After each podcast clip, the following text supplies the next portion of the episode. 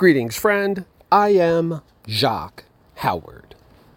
Lemon G is the pride of Ohio, representing the Midwest among all the Dutch and West Coast strains out there. Potent and invigorating, this strain descends from original G13. Relaxing effects tend to show up first after consuming lemon G.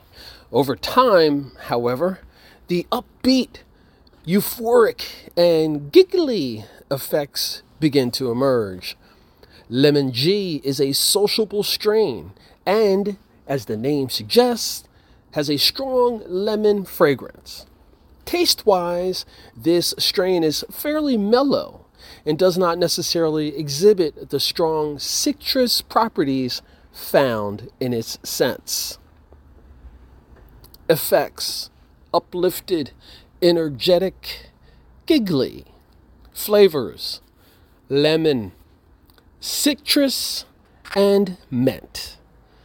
I am Jacque Howard, Lemon G, leafly.com.